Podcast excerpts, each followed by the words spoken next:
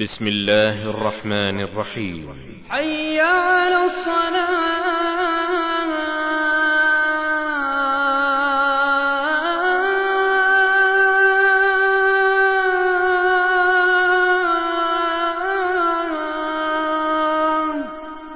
تسجيلات الراية الإسلامية تقدم الصلاة قرة عين النبي صلى الله عليه وسلم وكان عليه الصلاة والسلام يرتاح فيها. من هموم الدنيا وأشغالها. قل لعبادي الذين آمنوا يقيموا الصلاة وينفقوا وينفقوا مما رزقناهم سرا وعلانية من قبل أن يأتي يوم. من قبل أن يأتي يوم لا بيع فيه ولا خلال الصلاة. الله لم يحرم علينا طلب الرزق والبيع والشراء ومزاولة التجارة بالطرق الصحيحة السليمة والمكاسب الطيبة. الصلاة. بل ذلك مما أمرنا به ومما نستعين به على طاعة الله. وإنما حرم علينا أن نشتغل بالتجارة ومزاولتها عن أداء الصلوات في مواقيتها مع الجماعة. هذا هو الذي حذرنا الله منه. رجال لا تلهيهم تجارة ولا بيع عن ذكر الله وإقام الصلاة وإيتاء الزكاة يخافون يوما يخافون يوما تتقلب فيه القلوب والأبصار. هذه صفة المؤمنين لا تلهيهم تجارة ولا بيع عن ذكر الله. لم يقل إنهم لا يبيعون ولا يشترون يجلسون في المساجد طول وقتهم لا ولكنهم يبيعون ويشترون فإذا حضرت الصلاة خفضوا موازينهم وأقبلوا على الصلاة. فإذا قضيت الصلاة فانتشروا في الأرض وابتغوا من فضل الله واذكروا الله كثيرا لعلكم تفلحون. وترون هذا ظاهرا على الذين يحافظون على الصلوات تجدون عندهم طيب النفس ونور الوجه وحسن الخلق وحسن المعاملة في الغالب. إن حصل شيء من الخلل فلنقص في صلاته لكن هي تؤثر تأثيرا عظيما على سلوك الإنسان. إن الصلاة تنهى عن الفحشاء والمنكر ولذكر الله أكبر والله يعلم ما تصنعون. الصلاة الصلاة. وانظروا في الذين والعياذ بالله حرموا من هذه الصلاة. تجدون على وجوههم الظلمة والانقباض وضيق الصدر وسوء الخلق وقبح المنطق. الصلاة. فالذي يمتنع من الركوع لله سبحانه وتعالى ولا يؤدي الصلوات الخمس هذا يكون كافرا كيف يكون مؤمنا وهو لا يركع لله ولا يسجد لله سبحانه وتعالى ولا يؤدي ما أوجب الله عليه؟ كل نفس بما كسبت رهينة إلا أصحاب اليمين في جنات يتساءلون عن المجرمين ما سلككم في سقر قالوا لم نك من المصلين الصلاة الصلاة فضل الصلاة وعقوبة تاركها. محاضرة لمعالي الشيخ الدكتور صالح بن فوزان الفوزان مع تعليق لسماحة الشيخ عبد العزيز بن باز رحمه الله. الحمد لله رب العالمين على فضله وإحسانه وتوفيقه وإعانته والصلاة والسلام على نبينا محمد خير خلقه وأكرم رسله خاتم النبيين وإمام المرسلين وعلى آله وأصحابه ومن تبعهم بإحسان إلى يوم الدين. أما بعد فإن موضوعنا في هذه الكلمة هو كما سمعتم موضوع يهم كل مسلم. تهمه نجاته من عذاب الله وبالدرجة الأولى يهمه خوف الله سبحانه وتعالى والقيام بعبوديته. ألا وهو موضوع الصلاة وحكم تاركها. الصلاة يا عباد الله كما لا يخفى على الجميع مكانتها في الإسلام فهي ثانية أركان الإسلام بعد الشهادتين فإن الإسلام بني على خمسة أركان شهادة أن لا إله إلا الله وأن محمدا رسول الله وإقام الصلاة وإيتاء الزكاة وصوم رمضان وحج بيت الله الحرام. فكون الصلاة جاءت الدرجة الثانية بعد الشهادتين مما يدل على أهميتها في الإسلام ومكانتها في الدين. وأيضا مع كونها هي الركن الثاني من أركان الإسلام الموالية بالترتيب بالشهادتين فإنها عمود الإسلام. كما جاء في الحديث رأس الأمر الإسلام وعموده الصلاة وذروة سنامه الجهاد في سبيل الله. فهي عمود الإسلام. ومن المعلوم أن أي بناء لا يقوم إلا على عمود. فإذا اختل العمود أو فقد انهدم البناء. كذلكم الإسلام لا يقوم إلا إذا تحقق وجود الصلاة وأقيمت الصلاة كما أمر الله سبحانه وتعالى. ومما يدل على أهمية هذه العبادة أنها محل اهتمام الأنبياء عليهم الصلاة والسلام. فإبراهيم عليه الصلاة والسلام يقول في دعائه رب اجعلني مقيم الصلاة ومن ذريتي. ربنا وتقبل دعاء وإسماعيل قال الله تعالى عنه واذكر في الكتاب إسماعيل إنه كان رسولا نبيا وكان يأمر أهله بالصلاة والزكاة وكان عند ربه مرضيا. والله تعالى قال لموسى وأقم الصلاة لذكري. وهل أتاك حديث موسى؟ إلى قوله تعالى إنني أنا الله لا إله إلا أنا فاعبدني وأقم الصلاة لذكري. وعيسى عليه السلام يقول إني عبد الله آتاني الكتاب وجعلني نبيا وجعلني مباركا أينما كنت وأوصاني بالصلاة والزكاة ما دمت حيا. ونبينا محمد صلى الله عليه وسلم يقول الله له وأمر أهلك بالصلاة واصطبر عليها. ويقول صلى الله عليه وسلم جعلت قرة عيني في الصلاة. وهذه العبادة مما يدل على أهميتها أن الله اختصها بأحكام لم تكن لغيرها من ذلك أنه أمر بالطهارة لها. يا أيها الذين آمنوا إذا قمتم إلى الصلاة فاغسلوا وجوهكم وأيديكم إلى المرافق وامسحوا برؤوسكم وأرجلكم إلى الكعبين وإن كنتم جنبا فاطهروا. كما أمر بطهارة الثياب وطهارة البقعة التي يصلى فيها وجعل من شروطها استقبال القبلة الكعبة المشرف. فولي وجهك شطر المسجد الحرام وحيثما كنتم فولوا وجوهكم شطرة يعني في الصلاة. وكذلك أمر ببناء المساجد لها في بيوت أذن الله أن ترفع ويذكر فيها اسمه. يسبح له فيها بالغدو والآصال رجال. لا تلهيهم تجارة ولا بيع عن ذكر الله وإقام الصلاة وإيتاء الزكاة. إنما يعمر مساجد الله من آمن بالله واليوم الآخر وأقام الصلاة وآتى الزكاة ولم يخش إلا الله. فعسى أولئك أن يكونوا من المهتدين. شرع لها الأذان بأعلى صوت حين يدخل وقتها إعلاما بدخول وقتها ودعوة إليها.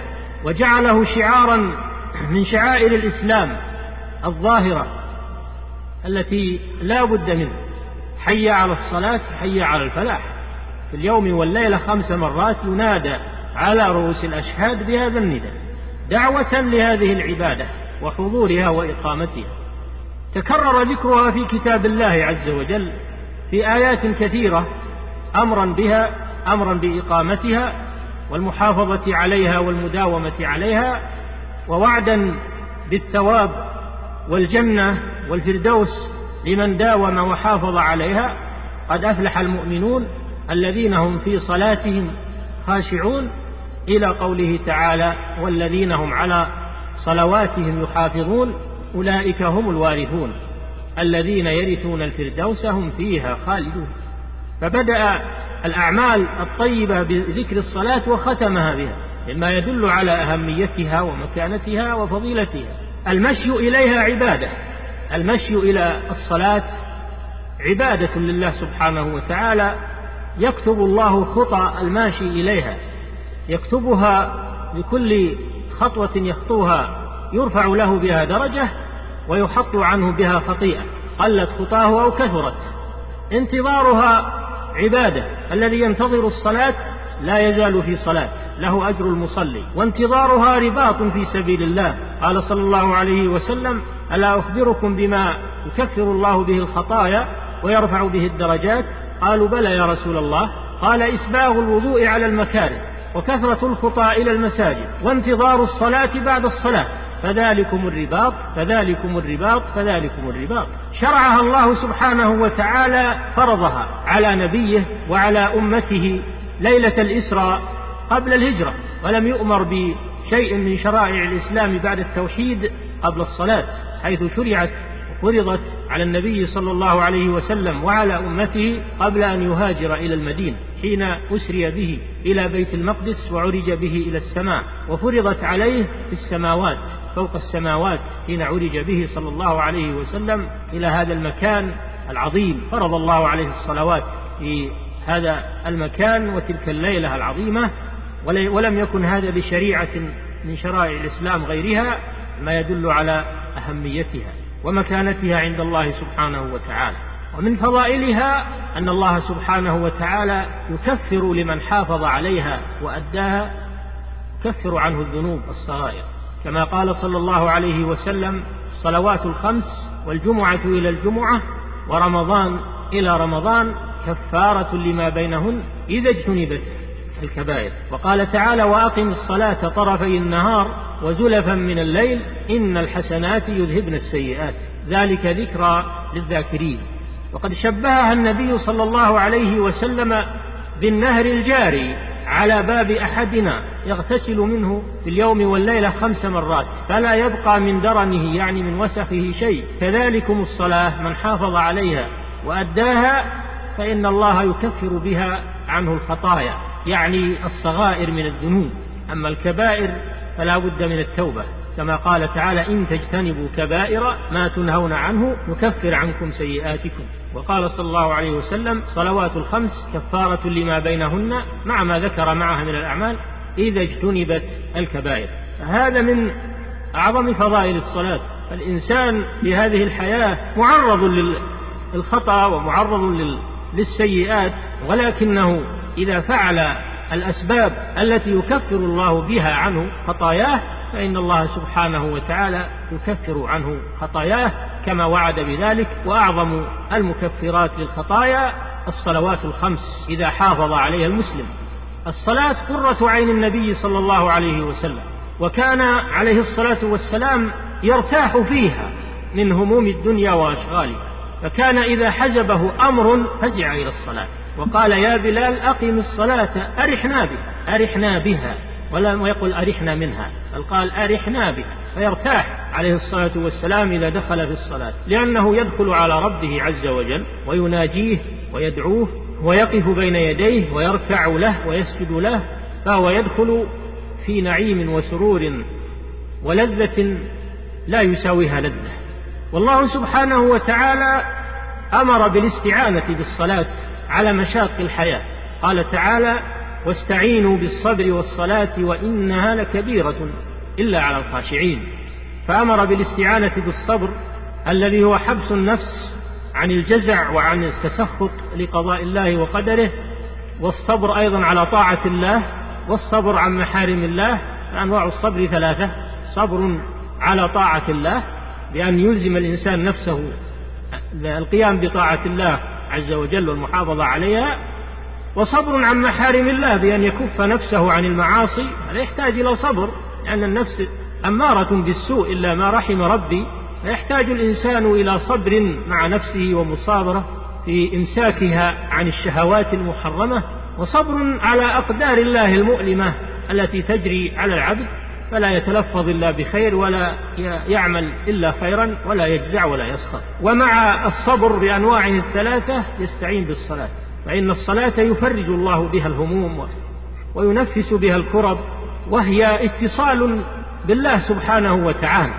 ما ظنكم بعبد يتصل بربه في اليوم والليلة خمس مرات يدعوه ويتضرع إليه ويسأله ويلجأ إليه مع ما يزيد على ذلك من النوافل؟ لمن وفقه الله. الله قريب مجيب سبحانه وتعالى. والله جل وعلا ينصب وجهه الكريم قبل وجه المصلي.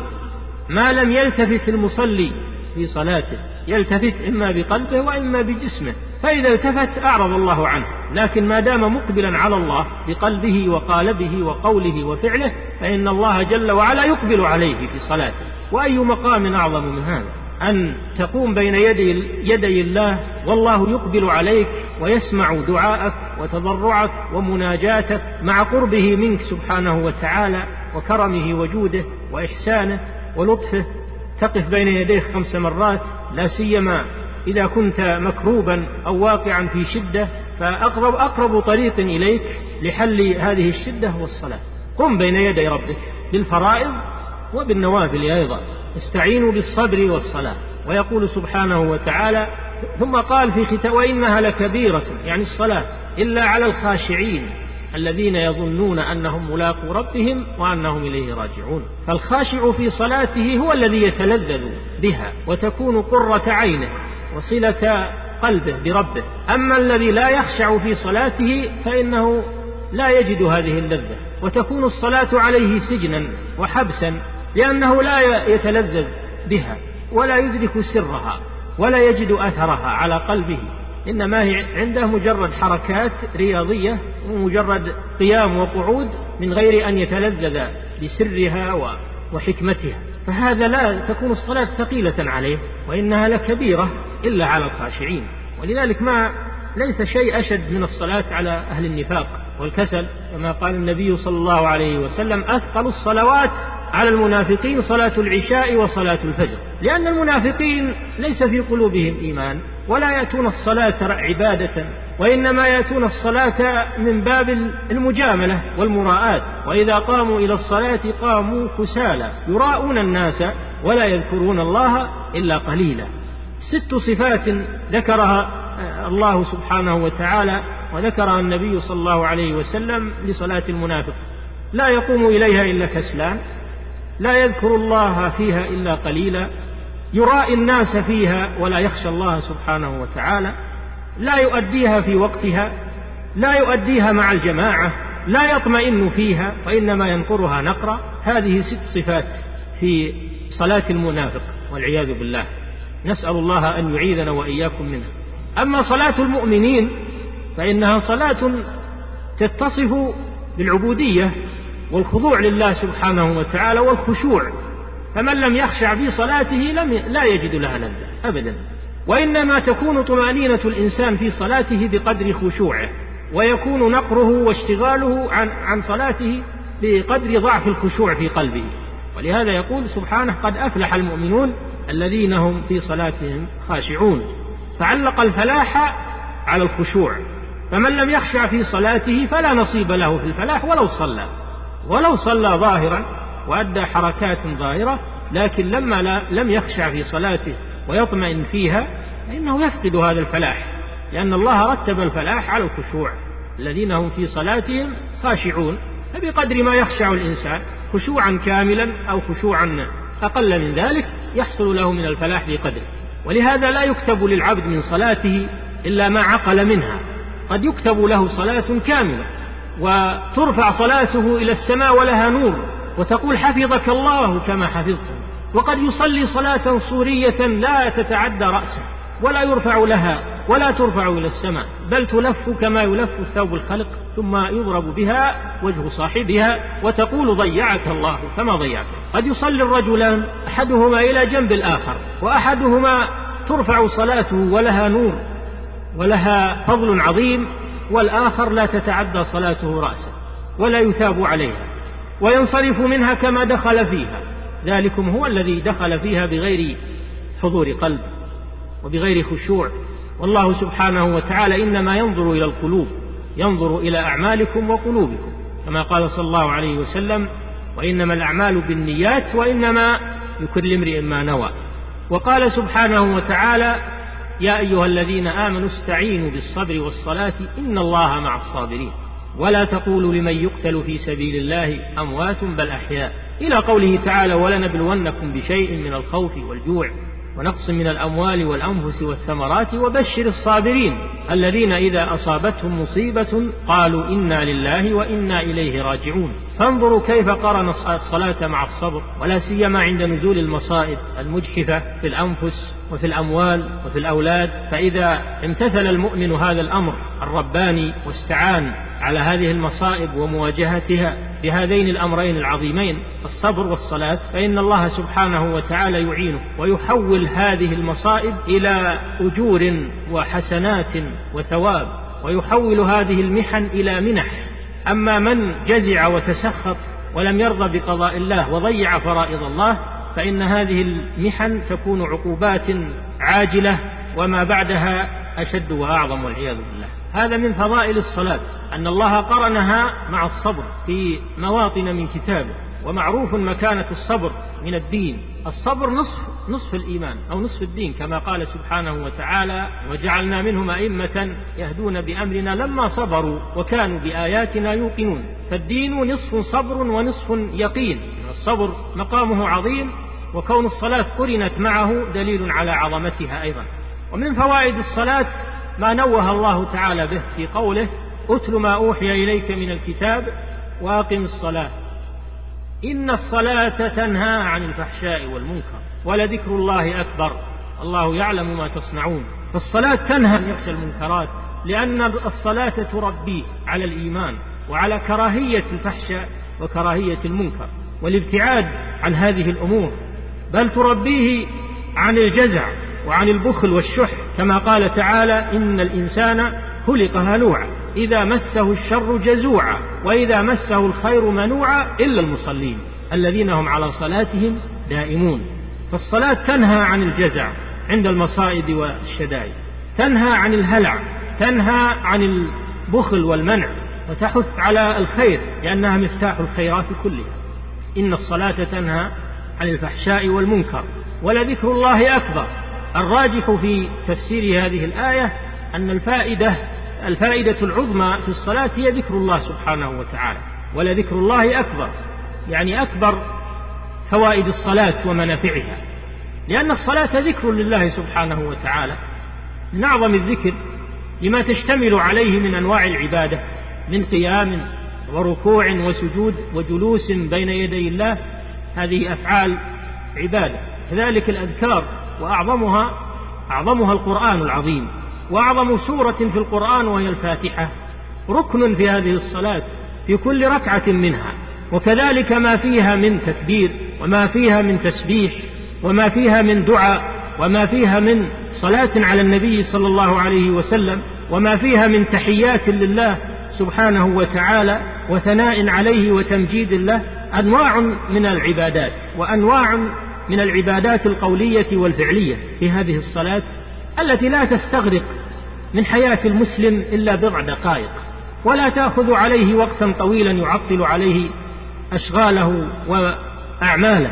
وليس هي في وقت أيضا يقلق الإنسان وإنما هي في أوقات مناسبة في أوقات مناسبة لا تعطل الإنسان عن أعماله ولا تأخذ كثيرا من وقته وهي دافع قوي إلى فعل الخيرات وترك المنكرات.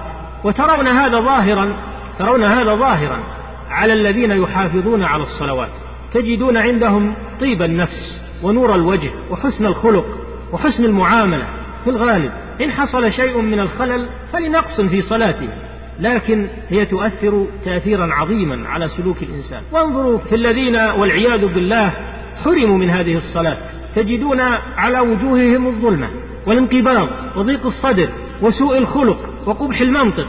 تجدون هذا ظاهرا على الناس. تجدون المصلين وتجدون غير المصلين فإذا قارنتم بين الصنفين أدركتم سر الصلاة وعظمتها. ثم أيضا كما نعلم الله جل وعلا في الآيات يقول أقيموا الصلاة الذين يقيمون الصلاة فالمطلوب إقامة الصلاة. ليس المطلوب مجرد صلاة بل المقصود صلاة قائمة قائمة بمعنى أنها صلاة صحيحة توفرت شروطها وأركانها وواجباتها. والخشوع فيها وحضور القلب فيها. هذه هي الصلاة القائمة.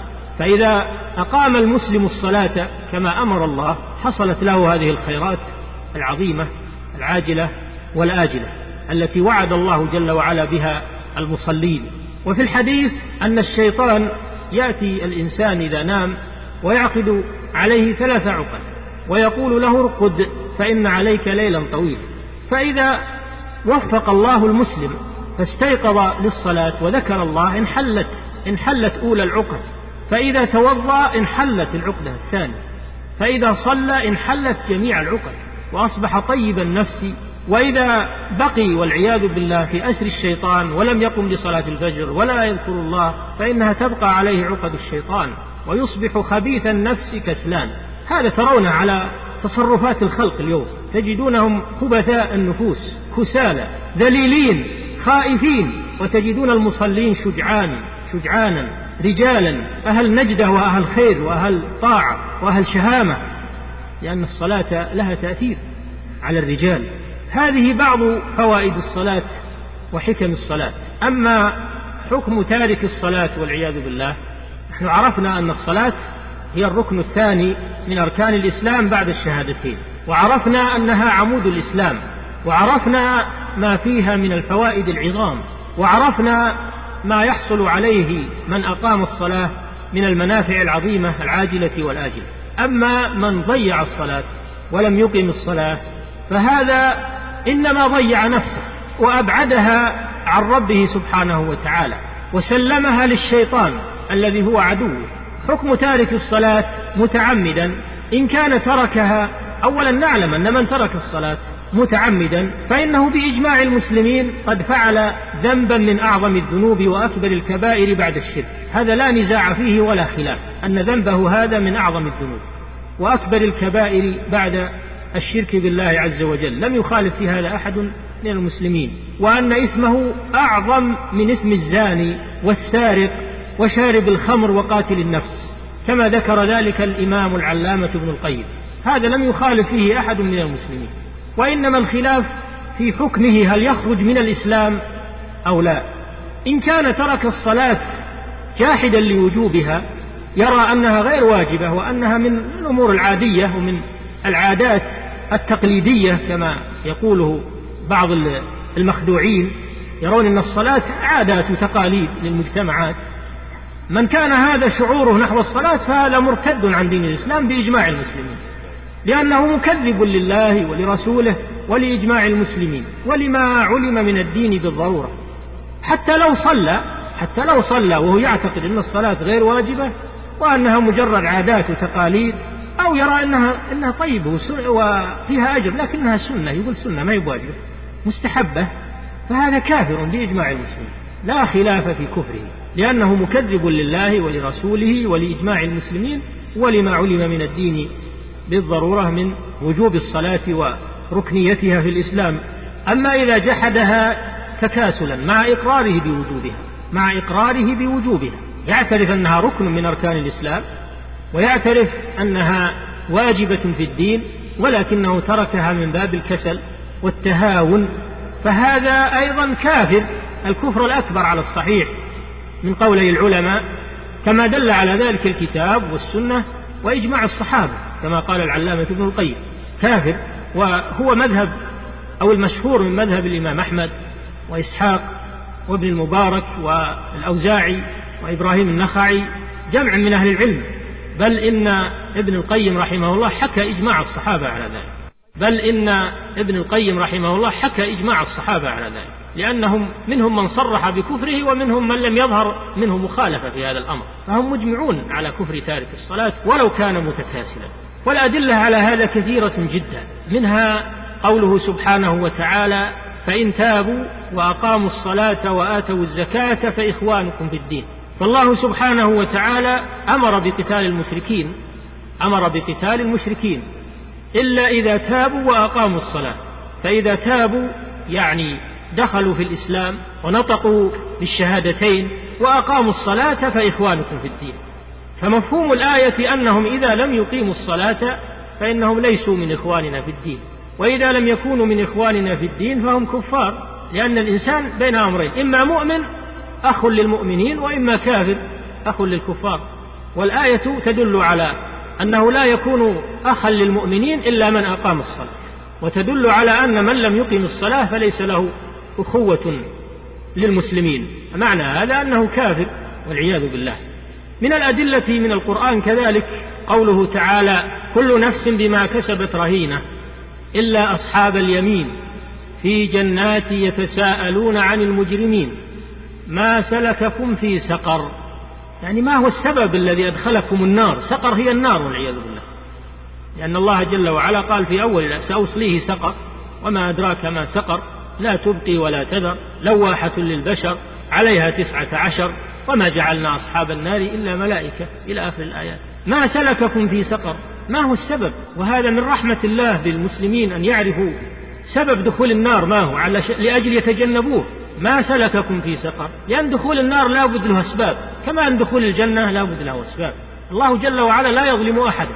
لا يدخل النار إلا من يستحقها. ولا يدخل الجنة إلا من يستحقها. ما سلككم في سقر.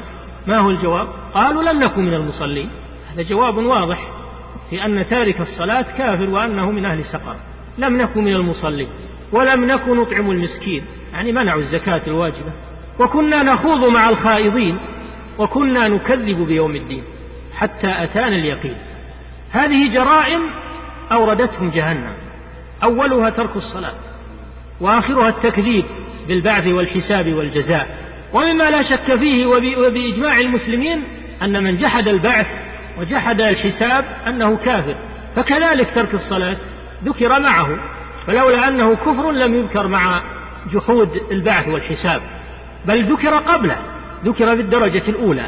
ثم قال فما تنفعهم شفاعة الشافعين؟ فدل على كفرهم لأن المؤمن تنفعه شفاعة الشافعين بإذن الله سبحانه وتعالى. أما الكفار فهم الذين لا تنفعهم شفاعة الشافعين ما للظالمين من حميم ولا شفيع يطاع. الكافر ليس له شفاعة ولا تقبل له شفاعة عند الله سبحانه وتعالى. فكونهم لا تنفعهم شفاعة الشافعين هذا دليل على كفرهم لأنهم لو كانوا من أهل الإيمان لنفعتهم شفاعة الشافعين. فهذا دليل واضح من القرآن على كفر تارك الصلاة. ومن فرق بين إنكار البعث وترك الصلاة فهو تفريق من غير دليل لأن الله سوى بين الجريمتين في الآية الكريمة أو في الآيات الكريمة. فمن فرق بينهما قد فرق من غير دليل. كذلك مما يدل على كفر تارك الصلاة أن الله سبحانه وتعالى قال أفنجعل المسلمين كالمجرمين؟ ما لكم كيف تحكمون؟ إلى قوله تعالى يوم يكشف عن ساق ويدعون إلى السجود فلا يستطيعون. خاشعة أبصارهم تراقهم ذلة وقد كانوا يدعون إلى السجود وهم سالمون. ذلكم في أهل النفاق والعياذ بالله. إذا كان يوم القيامة إذا كان يوم القيامة فإن المؤمنين يؤمرون بالسجود. إذا رأوا ربهم سبحانه وتعالى يؤمرون بالسجود فيسجد أهل الإيمان الذين كانوا يسجدون له في الدنيا طاعة وإيمانا ويريد أهل النفاق أن يسجدوا فلا يستطيعون تتصلب ظهورهم حتى تصبح كصياص البقر. يريدون السجود يحاولون فلا يستطيعون. موقف مخزن والعياذ بالله أمام رب العالمين وأمام الخلائق. لماذا؟ قد كانوا يدعون إلى السجود يعني في الدنيا وهم سالمون. ليس فيهم ما يمنعهم من السجود لكنهم تكبروا وامتنعوا من السجود فعاقبهم الله سبحانه وتعالى يوم القيامة بأن سلبهم الاستطاعة في هذا الموقف لأنهم كانوا في الدنيا لا يسجدون لله سبحانه وتعالى. والله سبحانه وتعالى وصف الكفار بأنهم إذا قيل لهم اركعوا لا يركعون وإذا قيل لهم اركعوا لا يركعون ويل يومئذ للمكذبين. فالذي يمتنع من الركوع لله سبحانه وتعالى ولا يؤدي الصلوات الخمس هذا يكون كافرا. كيف يكون مؤمنا وهو لا يركع لله؟ ولا يسجد لله سبحانه وتعالى؟ ولا يؤدي ما أوجب الله عليه؟ ففي مطلع الآيات يقول أفنجعل المسلمين كالمجرمين؟ لا سوى. وفي ختامها يقول وقد كانوا يدعون إلى السجود وهم سالمون. فدل على كفرهم والعياذ بالله. وأنهم مجرمون. لا يساوون بالمسلمين الذين عبدوا الله سبحانه وتعالى وانقادوا. لطاعته وعبادته في الدنيا. وقال سبحانه وتعالى فإذا بلغت التراقي وقيل من راق وظن أنه الفراق والتفت الساق بالساق إلى ربك يومئذ المساق فلا صدق ولا صلى ولكن كذب وتولى. هذا دليل على كفر تارك الصلاة. لا صدق يعني لا آمن ولا صلى جمع بين عدم الإيمان وعدم الصلاة. فقرن الله عدم الصلاة مع عدم الإيمان. لا صدق ولا صلى. وقرن ترك الصلاة مع ترك الإيمان. ولكن كذب وتولى. كذب يعني لم يؤمن وتولى يعني لم يصلي. فترك الصلاة هذا تولي وإعراض عن الإيمان بالله سبحانه وتعالى وعن طاعته. فهذا دليل على كفر تارك الصلاة. وهو دليل واضح لمن تأمله. كذلك من السنة النبي صلى الله عليه وسلم وردت عنه أحاديث تدل على كفر تارك الصلاة الكفر الأكبر المخرج من الملة. من ذلك ما في صحيح مسلم وفي السنن عن النبي صلى الله عليه وسلم أنه قال بين الرجل وبين الكفر ترك الصلاة. بين الرجل وبين الكفر ترك الصلاة. بين الكفر ما بين الرجل وبين الكفر إلا ترك الصلاة. فإذا تركها فقد كفر. هذا دليل واضح على كفر تارك الصلاة مطلقا سواء كان جاحدا لوجوبها أو مقرا بوجوبها لكن تركها تكاسلا لأن الحديث لم يفصل. وأيضا جاء الكفر معرفا بين العبد وبين الكفر والكفر إذا عرف يراد به الكفر الأكبر المخرج من الملة أن هذا هو المعهود والمعروف. الكفر يقابل الإيمان والذي يقابل الإيمان هو الكفر الأكبر والعياذ بالله. بين العبد وبين الكفر ترك الصلاة. هذا دليل واضح على أن من ترك الصلاة دخل في الكفر. كذلك ما رواه الإمام أحمد وأصحاب السنن وقال الترمذي حديث صحيح أن النبي صلى الله عليه وسلم قال العهد الذي بيننا وبينهم الصلاة العهد الذي بيننا وبينهم يعني الكفار الصلاة. يعني لا فارق بين المؤمن والكافر إلا هذه الصلاة. وهذا معروف بعد الشهادتين وبعد التوحيد. ما العهد الذي بيننا وبينهم يعني الكفار ترك الصلاة. فمن تركها فقد كفر.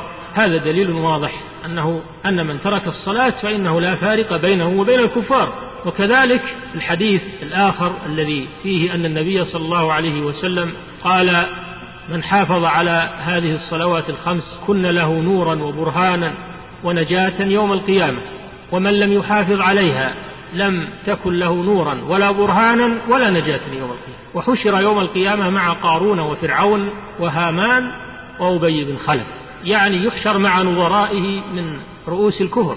فكونه يحشر مع رؤوس الكفر هذا دليل على كفره وشدة كفره وأن كفره ليس كفرا عاديا وإنما هو كفر شديد والعياذ بالله. حشر مع قارون وفرعون وهامان وأبي بن خلف قال العلماء والحكمة في حشره مع هؤلاء أن هؤلاء هم رؤوس الكفر. وأيضا لأنه إن تركها ترك الصلاة تشاغلا بماله فهو مع قارون.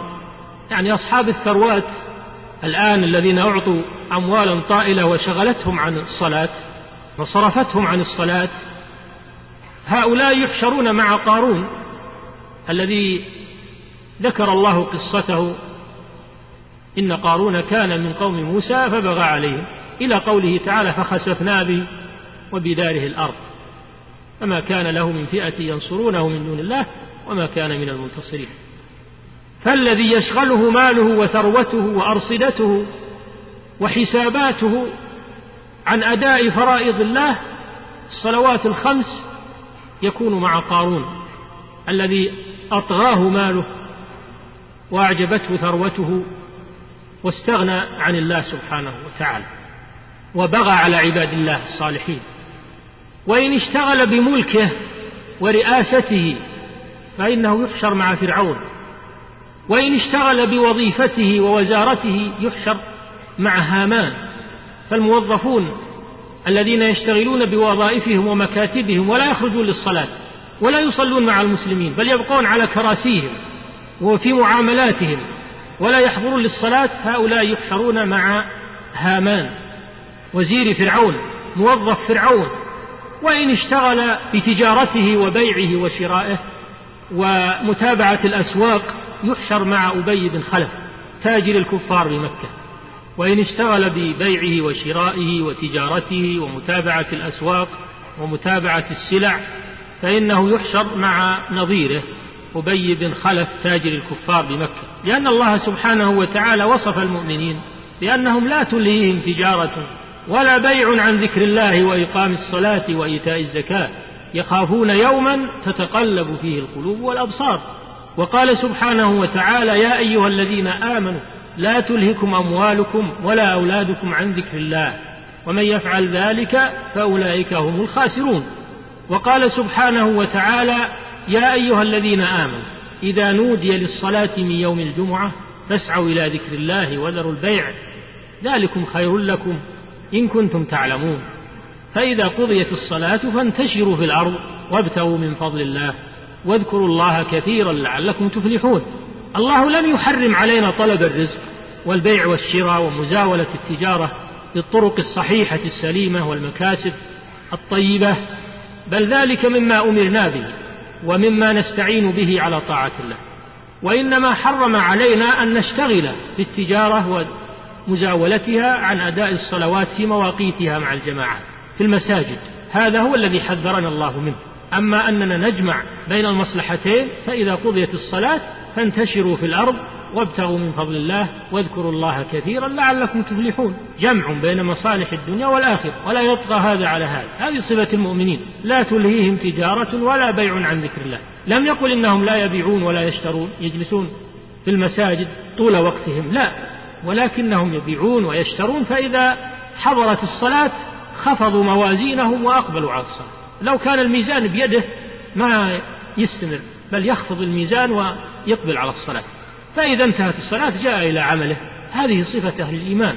ومعلوم أن الصلاة لا تسقط عن المؤمن بحال من الأحوال ولا بعذر من الأعذار ما دام عقله باقيا. الصلاة لا يسقطها أي عذر من الأعذار ما دام العقل موجودا. حافظوا على الصلوات والصلاة الوسطى وقوموا لله قانتين فإن خفتم فرجالا أو ركبان يسيرون في الطريق مع مشقة السفر وبعد المسافة. إذا حانت الصلاة يصلون لكن بصفة شرعها الله سبحانه وتعالى. شرع للمسافر قصر الصلاة والجمع بين الصلاتين جمع تقديم أو جمع تأخير إذا جد به السير. وشرع للمريض أن يصلي قائما فإن لم يستطع فقاعدا فإن لم يستطع. فعلى جنب وشرع للخائف أن يصلي على صور تتناسب مع أحواله كما ورد عن النبي صلى الله عليه وسلم. بل الله سبحانه وتعالى يقول حافظوا على الصلوات والصلاة الوسطى وقوموا لله قانتين فإن خفتم فرجالا أو ركبان يصلي على حسب حاله ماشيا على قدميه أو راكبا على سيارته أو دبابته أو أي مركوب أو طائرته إذا حان وقت الصلاة وهو لا يستطيع أكثر من هذا فإنه يصلي على حسب حاله وإذا كان خائفا يصلي على حسب حاله ماشيا أو راكبا مستقبل القبلة أو غير مستقبلها.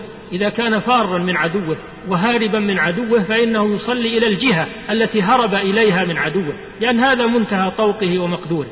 ولو وقف وصلى ربما أدركه عدوه فيصلي على حسب حاله فرجالا أو ركبان فإذا أمنتم فاذكروا الله كما علمكم ما لم تكونوا تعلمون. فهذا دليل على أن الصلاة لا تسقط بحال.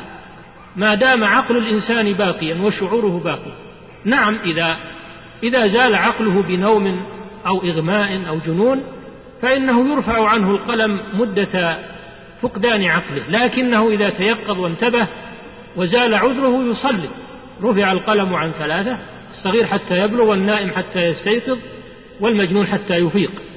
فإذا زال العذر وجب عليه أن يصلي. إذا استيقظ من النوم غلبه النوم ونام ولم يستيقظ إلا في وقت آخر يصلي في الحال. وأقم الصلاة لذكري. من نسي صلاة أو نام عنها فليصلها إذا ذكرها. فدل على أن الصلاة لا تسقط بحال من الأحوال ولا بعذر من الأعذار وإنما يصلي الإنسان على حسب حاله وعلى حسب مقدوره. إلا ما أسقط الله عنهم الصلاة كالحائض والنفساء مدة الحيض والنفاس فهذا لحكمة إلهية تخفيفا عن هذه المرأة التي يعتادها هذا الشيء في عمرها كثيرا فخفف الله تعالى عنها مدة الحيض ومدة النفاس. أما الرأي الثاني في تارك الصلاة تهاونا فهو قول من يرى أنه لا يخرج من الملة ولكنه يكفر هم لا يقولون إنه لا يكفر بل يكفر. كما جاء في الأحاديث يكفر لكنه كفر أصغر لا يخرج من الملة ولكن جريمته كما ذكرنا في مطلع كلامنا جريمته أشد من جريمة الزنا وشرب الخمر والسرقة والزنا وقتل النفس وإثمه أشد. ولهذا الجمهور من أهل العلم الذين يقولون بكفره والذين لا يقولون بكفره إذا تركها تهاونا يقولون إنه يقتل يجب قتله. حتى الذين قالوا إنه لا يكفر الكفر الأكبر قالوا يقتل. يستتاب فإن تاب وإلا قتل. لكن عند من يرى كفره وخروجه من الملة يقتل مرتدا ومن يرى عدم كفره وعدم خروجه من الملة يقول هذا يقتل حدا. وعلى كل حال عند الجمهور من أهل العلم يرون وجوب قتله إذا تمرد وأبى أن يصلي. فليس معنى قولهم إنه لا يكفر أنه يكرم وأنه يعزز وأنه يترك لا بل يؤخذ ويلزم بالصلاة فإن أبى وتمرد فإنه يقتل عند الجميع إما قتل ردة وإما قتل حد. وذهب قليل منهم أي القائلين بعدم كفره إلى أنه لا يقتل لكنه يحبس حتى يموت. يحبس هذا مذهب الحنفية أنه يحبس حتى يموت. إذا عرفنا من هذا أنه مجرم عند الجميع وأنه لا يجوز أن يترك يسرح ويمرح في أرض الله.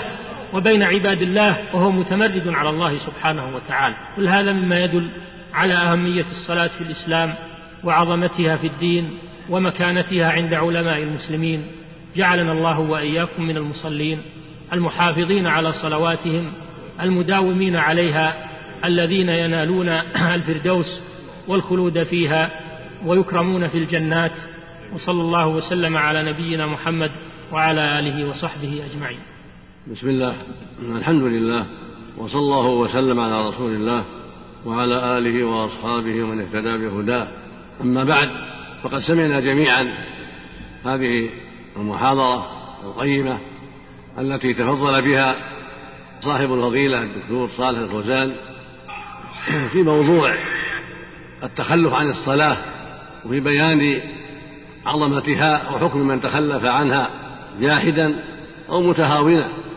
وقد وفق وفى المقام حقه وأجاد وأفاد جزاه الله خيرا وضاعف مثوبته وزادنا وإياكم وإياه علما وهدى وتوفيقا. ولا ريب أن الموضوع عظيم وجدير بالعناية والواجب على المسلمين التواصي بالعناية بالصلاة والمحافظة عليها والتعاون على ذلك لأن المصيبة عظيمة اليوم في تخلف الكثير من الناس عن الصلاة إما عن جميع الصلاة الخمس وإما عن بعضها. وتخلف الكثير أيضا عن أدائها في الجماعة وهذا بلاء عظيم منكر كبير وظاهرة سيئة يخشى أن يقع بسببها عقبة عامة ولا حول ولا قوة إلا بالله. والناس بخير ما تعاونوا على البر والتقوى وتواصوا بالحق وصدقوا في ذلك وصبروا فإذا تكاسلوا وتهاونوا بوقوع المنكرات ولا سيما المنكر الذي يلتحق الكفر فإن الأمر يكون عظيما وخطيرا على الجميع. وقد سمعتم في المحاضرة ما يشفي ويكفي في بيان حكم تارك الصلاة وبيان عظمتها وأنها الركن الثاني من أركان الإسلام وأنها عمود الإسلام ومن تركها فقد أضاع دينه والله جل وعلا في كتابه الكريم أكثر من ذكرها في مواضع كثيرة تارة بالأمر بالمحافظة عليها وطورا بالأمر بإقامتها وطورا بالوعيد لمن تخلف عنها وتارة بالثناء العظيم على من حافظ عليها ووعده بالجنة والكرامة والفردوس الأعلى. وهكذا الرسول عليه الصلاة والسلام في سنته الصحيحة بين حكم هذه العبادة العظيمة وأوضح كفر من تركها وتخلف عنها. وسمعتم من الآيات والأحاديث ما يشفي ذا القلب السليم والرغبة في الخير. ويبين عظم الخطر لما لمن تهاون بها وتساهل بها. وسمعتم قوله تعالى ما سلككم في سقر. سؤال أهل النار. وأنهم يجيبون عن هذا السؤال لم نكن من المصلين. قالوا لم نكن من المصلين. بدأوا بالصلاة. وأن أسباب دخولهم النار أمور متعددة بدأوا فيها بدأوا بالصلاة منها. وأن وأن من أسباب دخولهم أنهم ليسوا من المصلين. وكذلك ما قاله صلى الله عليه وسلم في الحديث الصحيح بين الرجل وبين الكفر والشرك ترك الصلاة خرجه الإمام مسلم في صحيح. والكفر والشرك إذا عرف فالمراد بذلك الكفر الأكبر والشرك الأكبر بين الرجل وبين الشرك والكفر ترك الصلاة. ولهذا نقل عبد الله بن شقيق العقيلي إجماع الصحابة على كفر تارك الصلاة نسأل الله العافية. قال لم يكن أصحاب النبي صلى الله عليه وسلم شيئا تركه كفر غير الصلاة. يعني كفر أكبر. هناك أشياء تركها كفر لكن كفر أصغر لكن لم يروا أن شيئا تركه كفر إلا الصلاة لعظم شأنها. وهكذا قوله صلى الله عليه وسلم العهد اللي بيننا وبينهم الصلاة فمن تركها فقد كفر. وقوله صلى الله عليه وسلم لما ذكر الصلاة يوما من حافظ عليها كان له نورا وبرهانا ونجاة يوم القيامة ومن لم يحافظ عليها يكن له نور ولا برهان ولا نجاة. وحشر يوم يوم القيامة فرعون وهامان وقارون وأبي بن خلف. هذا من أوضح الدلالة على كفره نسأل الله العافية. ولم يقل جحد وجوبها لم يحافظ. فإذا كان يحشر يوم القيامة مع هؤلاء الخبثاء صناديد الكفر ورؤساء الكفر فرعون وهامان قارون وأبي بن خلف وهو حديث صحيح. وهذا يشير كما قال الذهبي رحمه الله إلى أن من شغله من شغلته الرياسة عن الصلاة شابه فرعون فيحشر معه ومن شغلته الوظيفة والوزارة شابه هامان وزير فرعون فيحشر معه يوم القيامة إلى النار ومن شغلته الأموال والشهوات شابه قارون تاجر بني إسرائيل وغني بني إسرائيل الذي شغله ماله وتكبره عن اتباع موسى عليه الصلاة والسلام. حتى خسف الله به وبداره الأرض فكان من الهالكين. وهكذا من شغله بيعه وشراؤه ومعاملاته عن الصلاة كأبي بن خلف يحشر معه يوم القيامة وهو من كفار أهل مكة. قتل يوم أحد قتله النبي عليه الصلاة والسلام. ومع هذه النصوص العظيمة نسمع ونرى ويخبرنا من لا نحصي عن كسل الكثير عن أداء الصلاة ولا سيما صلاة الفجر. فما أكثر من يشكى في تركها وعدم صلاة أدائها بالكلية. فإذا قام ذهب إلى عمله تاركا لها متناسيا لها. فإن كان فيه بقية خير صلاها بعد الشمس بعد بعد خروج وقتها. وكثير يترك الجميع ولا يصلي إلا يوم الجمعة إما نفاقا وإلا لغير ذلك. وبعضهم لا يصلي إلا من رمضان إلا رمضان. كيف يكون الإسلام؟ أين الإسلام؟ وأين الدين؟ وأين خوف الله سبحانه وتعالى؟ أما من جحد وجوبها وأنكر وجوبها هذا مفروغ منه. هذا عند جميع أهل العلم كافر إجماعا بأجمع بإجماع من قال إنها غير لازمة وغير فريضة ولو صلى مع الناس. من قال إنها غير لازمة ولو صلى مع الناس فهو كافر بإجماع المسلمين. وسمعتم أن بعض أهل العلم ذهب إلى أن من تركها تهاونا يكون أتى بكفر عظيم لكنه كفر دون كفر وأن معصيته أعظم من معصية الزاني والسارق وشارب الخمر ونحو ذلك لكن يكون ليس كافرا كفرا أكبر. وهذا وإن قاله جماعة من العلم لكن قول ضعيف قول مرجوح مخالف الأدلة الشرعية مخالف للنصوص دالة على كفر تارك الصلاة نسأل الله العافية. وأن كفره كفر أكبر. ومن ذلك ما جاء في الحديث الصحيح لما قال عليه الصلاة والسلام إنه يلي عليكم أمراء فتعرفون وتنكرون. قال يا رسول أفلا نقاتلهم؟ قال لا. ما قاموا فيكم الصلاة؟ في اللفظ الآخر قال ما إلا أن تروا كفرا بواحا عندكم من الله برهان. عندكم من الله فيه برهان. فجعل ترك الصلاة كفرا بواحا قد قام عليه البرهان يستحق أن يعزل يعزل الملك أو الرئيس الذي يتولى أمور المسلمين من أجله ويخرج عليه. قال لا لا تخرجوا عليهم بالسلاح. ما أقاموا فيكم الصلاة. الآخر قال لا أن تروا كفرا بواها عندكم من الله فيه برهان. فجعل ترك الصلاة من الكفر البواح الذي قد الذي قد قام عليه البرهان يسوغ للأمة أن تخرج على رئيسها لإزالة ولايته لتركه الصلاة وعدم مبالاته بها. والحاصل من هذا والخلاصة أن الواجب علينا جميعا التعاون على هذا الأمر والتواصي بالمحافظة على الصلاة في الجماعة والعناية بها في أوقاتها وألا يصلي يصلي في البيت بل يصلي مع الناس. بيوت كثيرة بجوار المساجد لا يعرفون المساجد. كيف يكون الإسلام؟ كيف يكون الإيمان؟ يقول مسعود رضي الله عنه لقد رأيتنا وما يتخلف عنها إلا منافق معلوم النفاق يعني في الجماعة. ويقول صلى الله عليه وسلم من سمع النداء فلم يأتي فلا صلاة له إلا من عذر. ويقول له رجل نعم يا رسول الله ليس لي قائد يلائمني إلى الصلاة في المسجد. فهل لي من رخصة فقال هل تسمع النداء بالصلاة قال نعم. قال فأجب. رواه مسلم في الصحيح.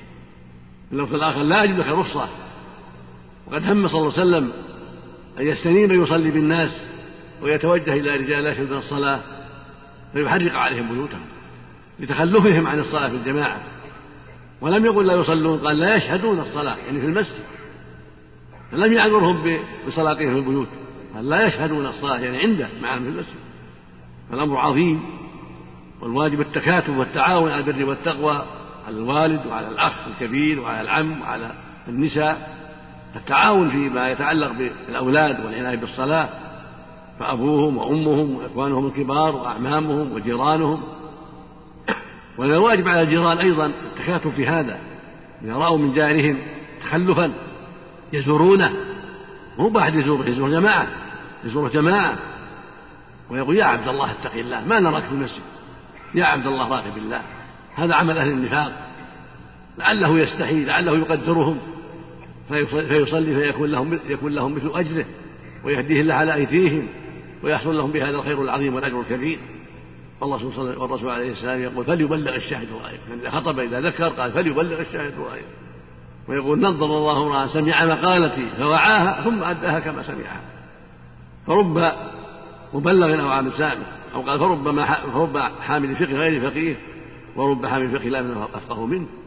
والمقصود أنه عليه الصلاة والسلام يأمر الناس يبلغوا يبلغوا من وراءهم. لأن هناك من يحضر وهناك من لا يحضر المواعظ والذكر. فإذا حمل الحاضرون البلاغ إلى من غاب تشاركوا في الخير وتعاونوا على البر والتقوى وتواصوا بالحق. رزق الله الجميع التوفيق والهداية. ووفقنا وإياكم للأمر بالمعروف والنهي عن المنكر. والتواصي بالحق والتواصي بالصبر والتعاون على البر والتقوى ووفق ولاة الأمور لكل خير وأعانهم على كل خير ووفق القائمين بالحسبة لما لما يرضيه ولما يهدي الله به عباده وجعلنا وإياكم من عباده الصالحين ومن حزبه المفلحين وجزاء أخانا فضيلة الشيخ صالح عن كلمته ومحاضرة خيرا وصلى الله وسلم على نبينا محمد وعلى آله وصحبه. جزا الله فضيلة الشيخ خير الجزاء وجعلنا الله وإياكم ممن يستمعون القول فيتبعون أحسنه. وتقبلوا تحيات إخوانكم في تسجيلات الراية الإسلامية بالرياض هاتف رقم أربعة تسعة واحد واحد تسعة ثمانية خمسة. والسلام عليكم ورحمة الله وبركاته.